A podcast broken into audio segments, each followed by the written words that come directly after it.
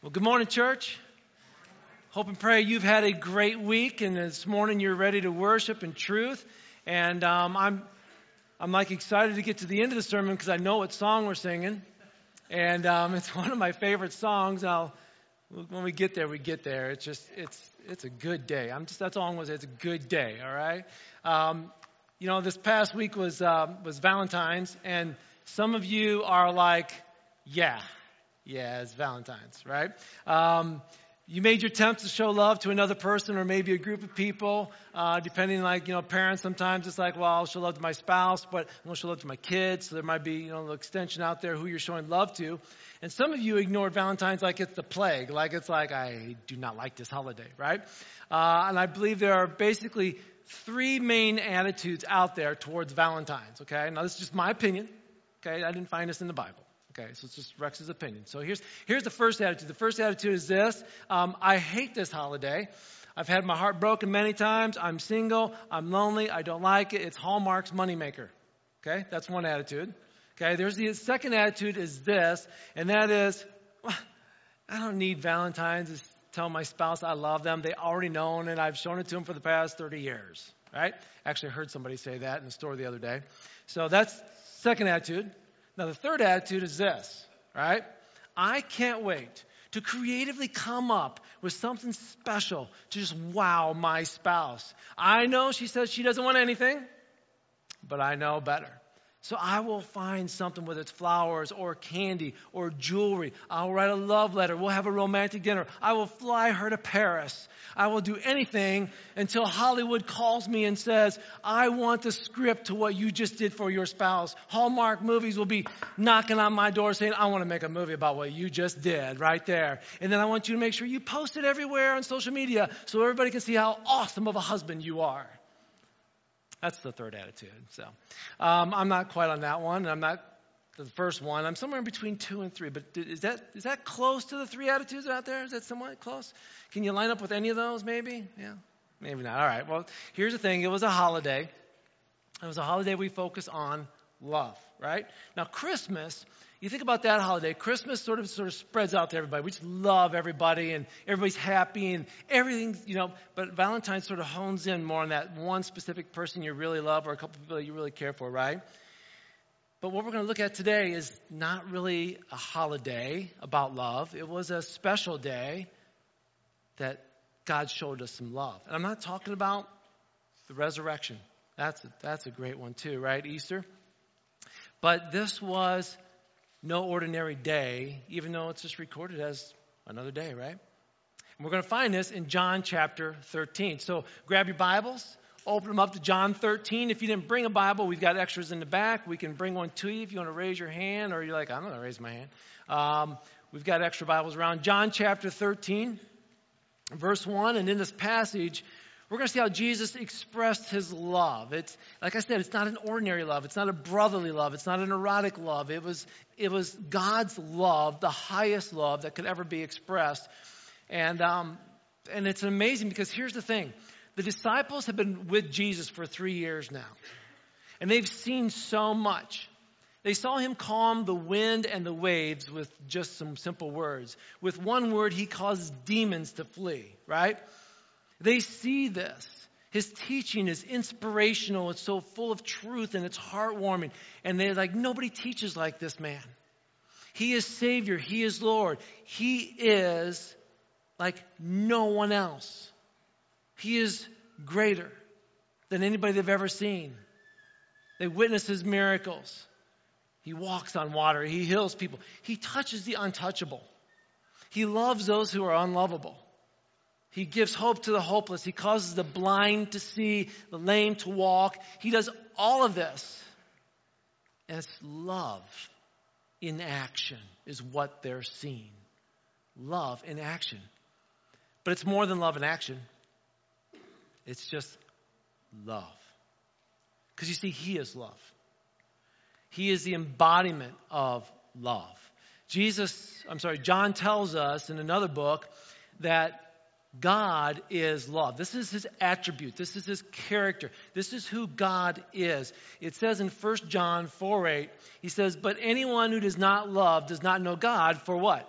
God is love. That's, that's God. That's who He is. He is love.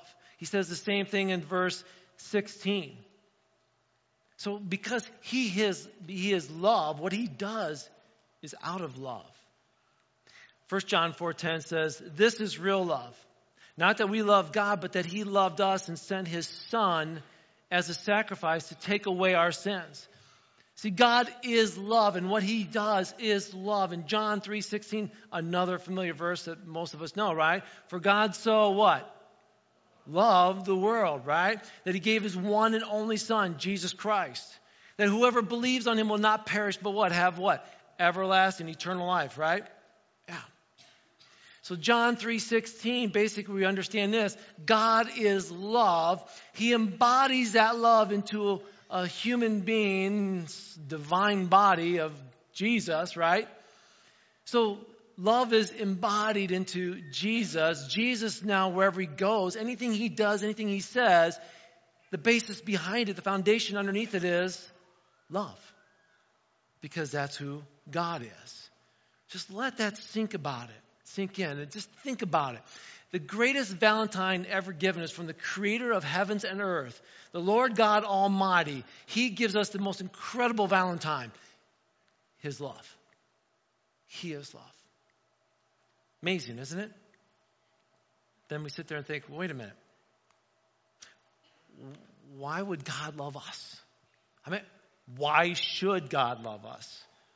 I mean, if He is love and He wants to love us, but do we deserve it? I mean, do we really deserve His love? I mean, we aren't exactly the most lovable at times, are we? And you know, some of you like, yeah, right? Yeah, we get it. We know we are not the most lovable. We have our irritable moments. We have those moments where like, I just need a few minutes away from you. Um, I love my children, but every now and then it's like, mm, my children, right? I love my spouse, but my spouse, oh, my spouse is perfect. Score points? No. Okay. Um, here's the thing. It's like, why should God love us? I mean, it's, it's not like we've done something for him and he's like, oh, Rex, what you just did for me, I need to return my love for you now because you loved me. It's the opposite, isn't it? We love him because he first loved us, we're told. He doesn't love us because of anything we've done for him. I mean, think about this. What can I give God? What can you give God that he needs? If you think back to Old Testament sacrifices, you know, we're going to sacrifice this, this, this calf. We're going to sacrifice this lamb. It's like, we're sacrificing this for you, God. You think God was up there going, oh, that was a perfect lamb. I can't believe you did that for me. Such love. Oh, wow. I love you back. No, I mean, his love was first. God loved us and loved us first. And, and, and John, the author of, of this book, just loves to talk about God's love. I mean, he, he talks about love more than any other author. And, and so we get to John chapter 13. It's the Passover. Jesus and his disciples have returned into Jerusalem. It's within hours that the end of the life of Jesus Christ as we know it is going to happen. And he knows his time is up. He knows his mission is being completed. I come to seek and save those who are lost.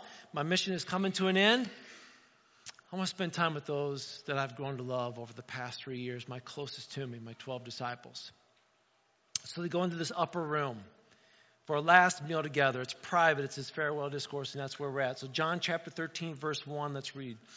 Before the Passover celebration, Jesus knew that his hour had come to leave this world and return to his Father. He had loved his disciples during his ministry on earth. Now he loved them to the very end. It was time for supper, and the devil had already prompted Judas, son of Simon Iscariot, to betray, to betray Jesus.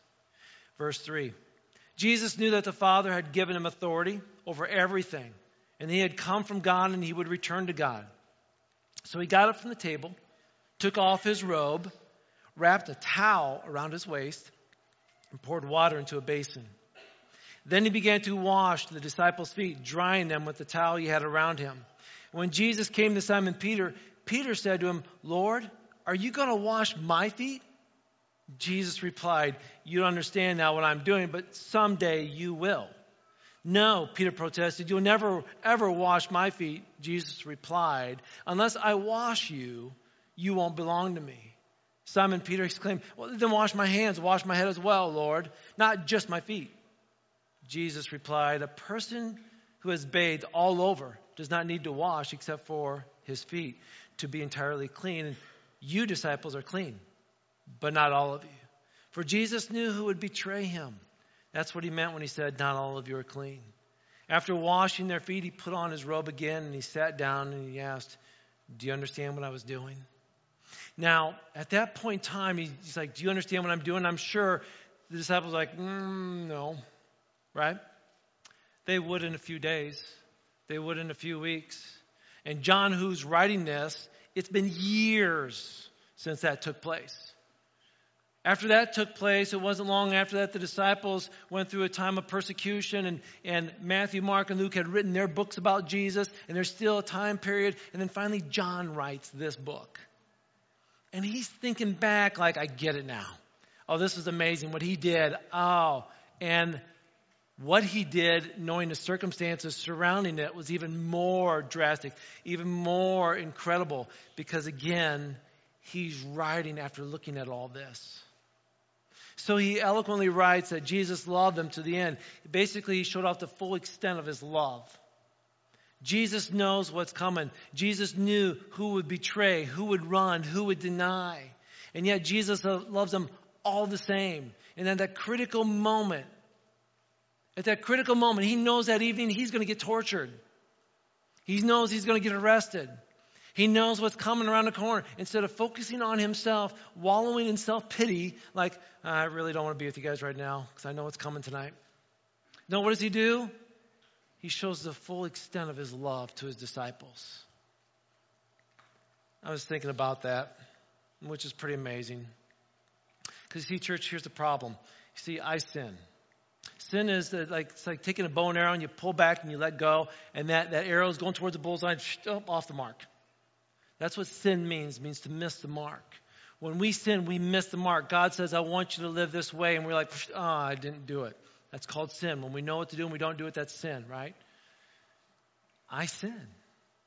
I make mistakes in life. Here's the thing you do too. See, this room is full of sinners. We've all sinned, we've all fallen short of the glory of God. Our sins are different from each other.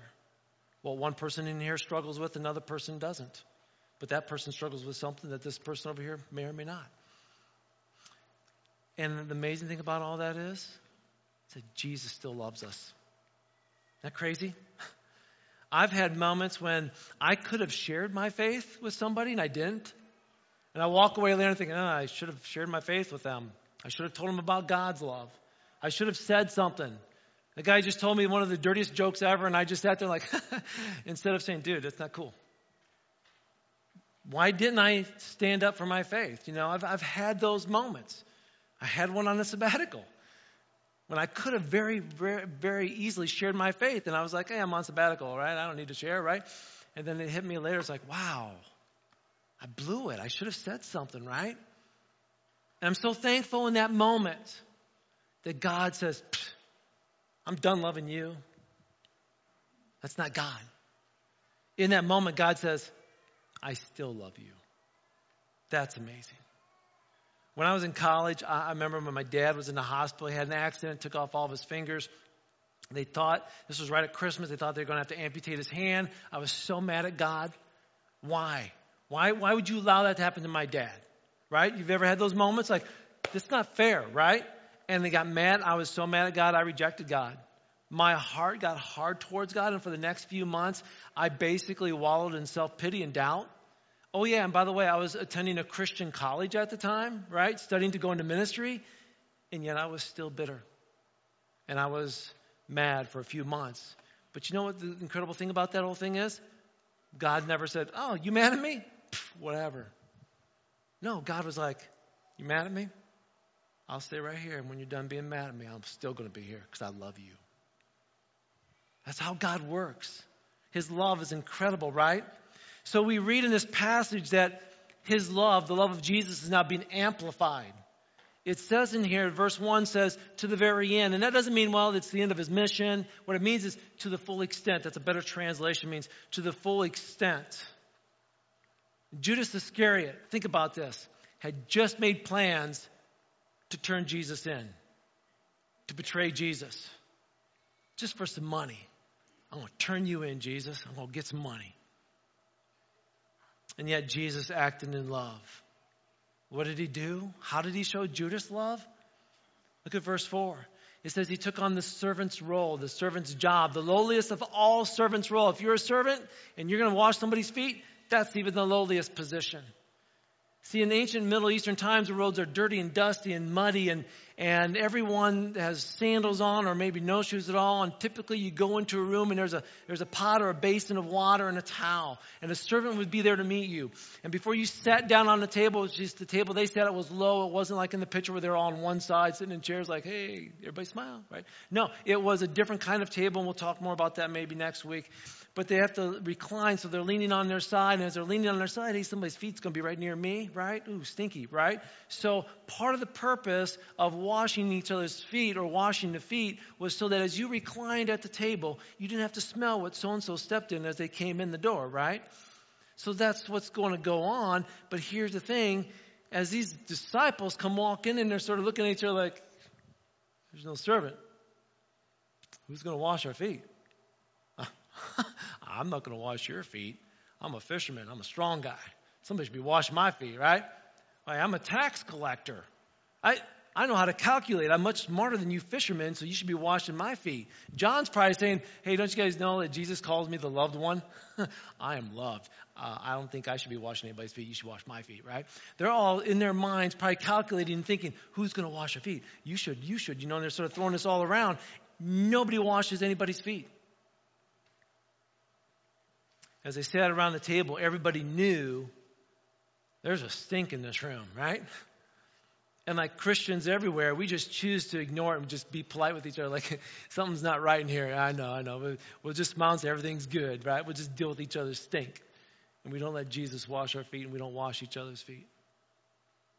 But Jesus gets up and it says he took off his outer garment, wraps a towel around his waist, and begins the process of washing the feet of his disciples. What a humble position he took, carefully attending to the dirt and the mud and the crud that's on the bottom of their feet, right? He was serving those that was going to deny him. He was washing the feet of those who would betray him. I can imagine as he's washing the feet of Peter, thinking, I know you're going to deny me in a little bit. I still love you. As he got to Judas, of all people, Judas, I know you're going to turn me in for some silver. I still love you, right? And every foot that he washed in the Garden of Gethsemane was going to run in fear. But he washed all of them. Simon Peter, Andrew, Peter's brother, James, the son of Zebedee, right? John, James' brother, Philip, Bartholomew, Thomas, Matthew, the tax collector we all know of, right? James, son of Alphaeus, Thaddeus. We're like, Thaddeus? Who's he? We never hear about him, right? Simon the Zealot, Judas. Each one would deny, betray, or run, all of them, and Jesus washed all of their feet.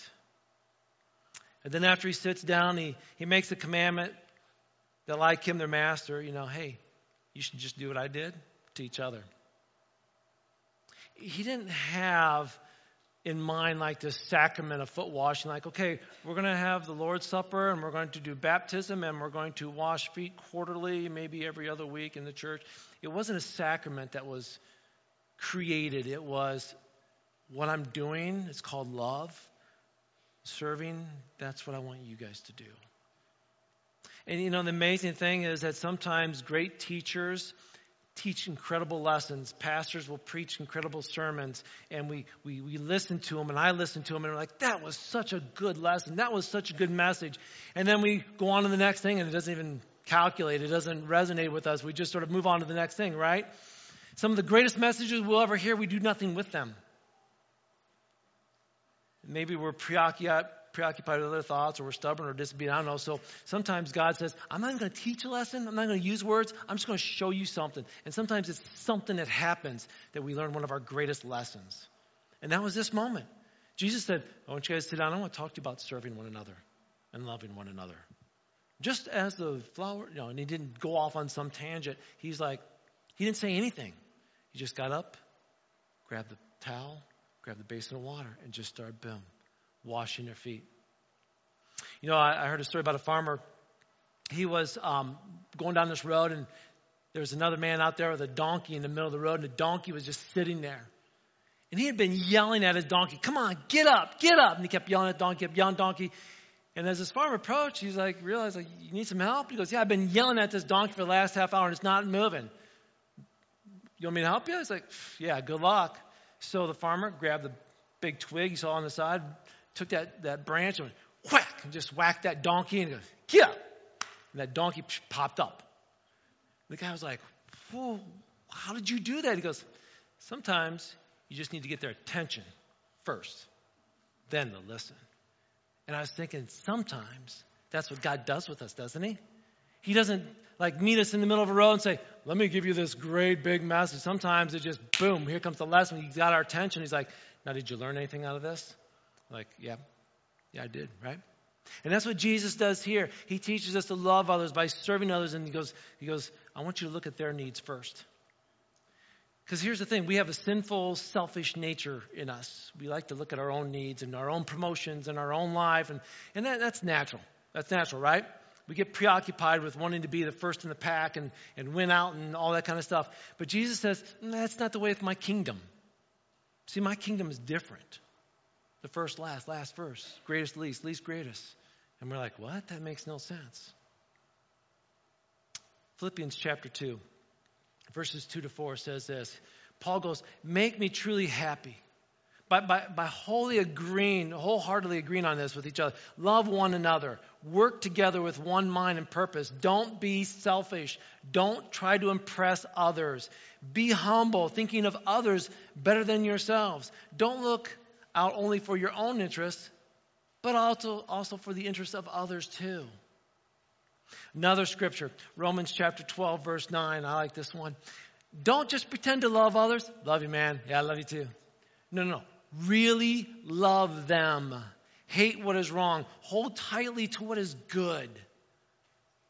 1 John chapter 3, 16 and 19 says this. We know what real love is because Jesus gave up his life for us. So we also ought to give up our lives for our brothers and sisters. If someone has enough money to live well and sees a brother or sister in need but shows no compassion, how can God's love be in that person? He goes on to say, Dear children, let's not merely say we love each other, but let's show the truth by our actions. Our actions will show that we belong to the truth. So be confident that when, we stand before God, see, Jesus shows us. He doesn't just say, Hey, I love you. Love you, Peter. Love you, Thaddeus. Nobody ever talks about you in the Bible, but I know you, right? No, he says, I want to show you my love. When possible, put others ahead in your agenda, right? And, and we don't do it to get recognized. We don't show love to others to get a pat on the back. We don't show love to others so that everybody else will talk about what you just did for that person. We do this because Jesus said, Do what I do. You know why we do it? We do it out of obedience. Sometimes, like, God, what is your will for me? And am I supposed to help my brother in Christ right here in this church? Am I supposed to help him? Uh, why are you praying and you asking if God's that's God's will? That's God's word. Just be obedient to God's word. Sometimes we're like, well, is this God's? Is it, is it God's word? Yes, then that is His will. Don't complicate it. It's right there, right? Now, I've shared some of this with you before, and, and some are like, oh, I've heard that story before. It's sort of yucky, right? And and others are like, I just started coming to church recently, so this, this is for the, the newbies, okay? Um, so my dad uh, has seven siblings, eight, eight kids in the family, grew up on a farm. So think back to the, the, the 40s, um, and in 50s, early 50s, when they were working around the farm, a bunch of kids. And one of the chores that my dad has was to help keep the cattle herded up and in the right field. And so he and his sister, they'd, they'd take turns. He had the early morning shift one time, and so uh, multiple times, I guess. But he, they would be out early in the morning, and they'd be out there, and it's cold, you know, on a cool, cold, cool morning, and no shoes and socks on, and they're like, you know, and it's like, how do you stay warm? Well, they waited for a cow to relieve itself, and then they would go stand in a pile of manure and get their feet all warm, like, ah, oh, that's just gross, isn't it? Okay? Yeah, some of you are like, ew. And some of you are like, eh, whatever. And I'm going to tell you who those people are. You're the people that go to the 4 H fair, okay? You know what I'm talking about? And you, you have animals. You walk through those Fulton County Fairground barns with the pigs and the, and the sheep and the cows, and you're like, I got boots on, I don't care, you know? And meanwhile, there's other people from uh, maybe coming on from Toledo or somewhere else, I don't know, and they come in with their flip flops and sandals, like, oh, let's go see the animals. Like, oh, okay, ooh. You know, and they're trying to avoid every step because they don't want to step in anything, okay? See, understand back in biblical times, here's what's going on. People are stepping in all kinds of stuff. The roads are dirty, the roads are messy right? There, you're walking where sheep walk, where donkeys walk, where, where horses walk, okay? So your feet are nasty, and Jesus is washing your nasty feet. He's not going to sit there and say, oh, uh, why don't you sort of spray those off first, then I'll wash them. Because that's what we try to do. We come into church, we try to spray ourselves and look good, and we come in here so that Jesus doesn't have to smell or stink so bad. And Jesus says, why don't you just come on in? I already know what it is and I will wash it. And I will clean it for you. He had title, he had power, but he stretched him out into himself of a position of serving. We already heard it read this morning, we're going to go back and see it again. Philippians chapter 2, verses 6 to 8 says this Though he was God, he did not think of himself as equally with God as something to cling to. Instead, he gave up his divine privileges he took the humble position of a slave and was born as a human being. When he appeared in human form, he humbled himself in obedience to God and he died a criminal's death on a cross. Therefore, God elevated him, that's Jesus, to the place of highest honor and gave him the name above every name, that at the name of Jesus, every knee should bow in heaven and on earth and under the earth, and every tongue declare that Jesus Christ is Lord to the glory of God the Father. What's amazing is that earlier a dispute broke out amongst the disciples. We're told in Luke chapter 22, 23. Luke records it, John didn't record it. But Luke records that as they were coming in, they were arguing about who the greatest was. Is that unbelievable? Like, man, I'm, I'm probably the favorite. I'm probably the greatest out of all the disciples. We do that, don't we? We sort of weigh ourselves out like, I'm a starter, you're a bench player. You know, I'm first chair, you're going to be in third chair forever. You know, we just, we weigh ourselves out. We, and that's what these, these are disciples. Followers of Jesus Christ, been walking with Jesus three years, and they're still walking around like, I think I'm better than you. No, I'm better, right? And here's the funny thing is, they were nothing. Nobody knew them until Jesus chose them. Matthew was a tax collector. People hated him. James and John, they're just out fishing all the time. The only people who knew them were the people that fished with them and the people they sold their fish to, maybe. But now they're traveling everywhere. People know them as disciples of Jesus. They've become something because God picked them, right? They weren't interested in washing each other's feet. Now, listen very carefully to this. Any of them would have gladly washed the feet of Jesus. Just ask him, Peter, would you wash the feet of Jesus? He probably said, Yeah. Yeah, I'm not worthy to, but I'll do it. Right? But they couldn't wash each other's feet. And because they wouldn't wash each other's feet, that kept them from washing the feet of Jesus. Think about this. When we refuse to love others, we miss the opportunity to love God. That true? So the love of God serves, devotes itself to others. The disciples, not expecting anything in return, you know, that's love. Go back into the book of John, chapter 13. Let's pick this back up in verses uh, 15, 17. Jesus said, You call me teacher and Lord. You're right, because that's what I am. And since I, your Lord and teacher, have washed your feet, you ought to wash each other's feet. See, I've given you example to follow. Do as I've done to you. I tell you the truth. Slaves are not greater than their master, nor is the messenger more important than the one who sends the message. Now that you know these things, God will bless you for doing them. See, I, I, I, didn't just have a message, I showed you. Now go do what I just did. And by the way, when you do this, you'll be blessed. Not too often do we hear Jesus saying you'll be blessed, right? Now you had that big message and the Beatitudes, right? All those blessings. But very rarely after that do you hear him ever saying, hey, you'll be blessed for doing this. But here he goes, you know what? If you do what I just did, loving others, will bless you. Powerful people show their greatness by treating less powerful people with kindness, right? Caring for those who can't care for themselves, getting close to those who are suffering to, to help bring ease, showing hospitality. And, and, it's like Jesus, you know, you sit there and think, how do I wash the feet of others? He's, is he literally calling us to grab a, a towel and a basin? No. He's saying, I want you to go look at another person and say, they have value. Go show them love. You might have to start with forgiving somebody. It might be serving somebody. Place your title, place your position aside, show that person that they have value. Go love them. Go love them. But, ma'am, you know what's our first thing our thought is? But what if they have dirty feet? Because I know some people, I'm not talking about literally their feet stink, but they're just, they're sort of nasty. They got dirty feet, so to say, right?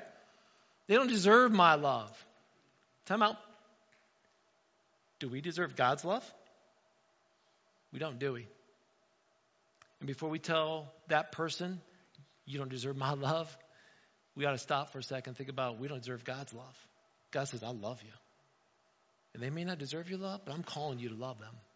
And I know it's not going to be easy. Charles Spurgeon said this once. He goes, In the world, they criticize this is the business of public press. And it's very much the business of private circles. Hear how gossips say, Do you see that spot? What a terrible walk that man must have had this morning. Look at his feet. He's been very much in the mire, the mud, you can see, for there are the traces upon him. See, that's the world's way. Christ's way is very different. He says nothing, but he takes the basin and he begins to wash away the stain. Do not judge and condemn, but seek the restoration and the improvement of the erring. It's easy for us to look at other people and look at their feet and say, Well, I know you've been stepping in in your life. That's not the way of Christ. Christ says, Come here, I want to wash your feet. I want to show love to you today. Proverbs 17:9 says this, love prospers when a fault is forgiven, but dwelling on it separates close friends. Church, this is an important verse. I mean, we skip right over verses like this. Oh, it's just a wise saying. This is good truth right here. Listen, the word fault means transgression or sin or rebellion of some sort, right? The word forgiven is a verb, which is basically saying we're going to cover, we're going to clothe, or we're going to spread over. Dwelling is also translated basically to Peter, do it again. Like you're dwelling on it, you're repeating it over in your mind and mind, right? Okay, so here's the thing. People are going to mess up. We're going to mess up. We're going to fall short, right? We're going to make mistakes. We're going to rebel. We're going to step over the line. But here's the thing love chooses to see that sin and cover it up. Sin strips us naked and we are embarrassed and we are ashamed of what we've done. And love says, hey, let me cover that up. I know you're embarrassed right now. I know you're ashamed of what you've done but I love you. And I will not let you feel that way. See, when we do this, we are pursuing love. We are loving others. But when we dwell on what others did to us over and over and over and over and over again, what does the verse say? It separates us, right? Love is learning to forgive and not dwell on the sins of others. I want to say this especially to family members that are maybe struggling with loving somebody within your own family. The more you dwell on their dirty feet, the further apart you will be. We've got to learn to wash their feet, even though we may not agree with them. To show the love to what did Jesus do? You're going to betray me. You're going to deny me. All of you are going to run from me. But I love you. And Jesus said, I want you to do what I just did for others. It's a command. We need God's true love. We need His true love. There's so many false loves out there, a lot of fakes. You know, you hear scams all the time. That's the worship team to come on up. There's so many scams out there that catch us off guard. Let me, let me, let me hone in on just love scams, fake love. You get an email that says, oh, oh, this, click here and get to know this person. They really love you. And there's a lot of false loves out here. Back in 2015, the number of romance scams reported was 8,500. Think about this 8,500 scams reported in 2015. 2018, that number went from 8,500 to 21,000. In three years, it, it almost, almost tripled. The amount lost by those in these scams, because people lose money when they click on these things and these, these fake love things, was $140 million, $143 million last year lost in scams on fake love. There's a lot of fake love out there. And God says, I'm love. My love has been embodied in Jesus. It's been given to you. And when we place our faith in Jesus Christ, God says, I give you my spirit. And his spirit, which is love, fills us. Christians, if you're a Christian in this room today, if you've placed your faith in Jesus Christ, you have the love of God in you. You have his spirit dwelling in you. You have that love that says, I will wash your feet even though they stink. I will show that love to you. I don't have to pray about it because I already know it's God's will for me to do it because he commanded me to do it. In his book, My Utmost for His Highest, Oswald uh, Chambers said this Have you ever been driven to do something for God not because you felt it was useful or your duty to do so, or that there was anything in it for you, but just simply because you love Him? As a Christian, we're called to serve Christ because we love Him, not because we need to earn His love. In fact, there's nothing else I could ever do to earn His love. Christ already did that on the cross. He loves you. He is love. His love is in action. And now He says, Do what I did. Learn to love others. Learn to love others. Church, would you stand, please? Learning to love others, for some of us, like, I don't know if I can do this. Let me tell you something right now. As I said, as a believer in Jesus Christ, you have that love dwelling in you. You just got to start releasing it. Let that love flow. And if you're in this room today, it's like I've, I've never made that decision in my life. I've never asked Jesus to forgive me and to come into my life. Today's a great day to do it. Just as I pray, you can just simply pray and say, God, you know what? I'm a sinner. I've messed up. I make mistakes. Please forgive me. Wash my feet. Wash my, wash my whole body. Clean me up. Come into my life. I need you. I need you to save me. Then ask Him to be your Lord. Help you live for Him. Because I'm going to tell you something washing other people's feet, loving others, is not always easy, is it? It's not. We can't do it without the power of God within us. We can't do it without His Spirit working in us. So ask Him to help you to live for Him. Ask Him to be your Lord. When you do that, I'm telling you something. He takes control of your life. And as a believer in Jesus Christ, you're able to love people a lot better than what you're doing right now. Let's pray. Heavenly Father, what an amazing God you are, a God of love, a God who loves us so much, you died for us, you sent your Son to die for us, to give us new life, so that when we die, someday physically we will all die, we'll be resurrected. We'll come back from the dead, we'll be in your presence, and it will be a heavenly party but until that day, you've already resurrected us right where we're at right now, spiritually, to be able to love others. And we've just not realized that we can do it starting right now. So, God, forgive us. Remove our sins. Help us to live for you in a way that honors you. Help us to love others when it's hard to love others.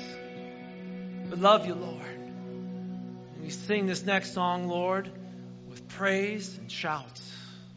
In the precious name of Christ we pray. Amen.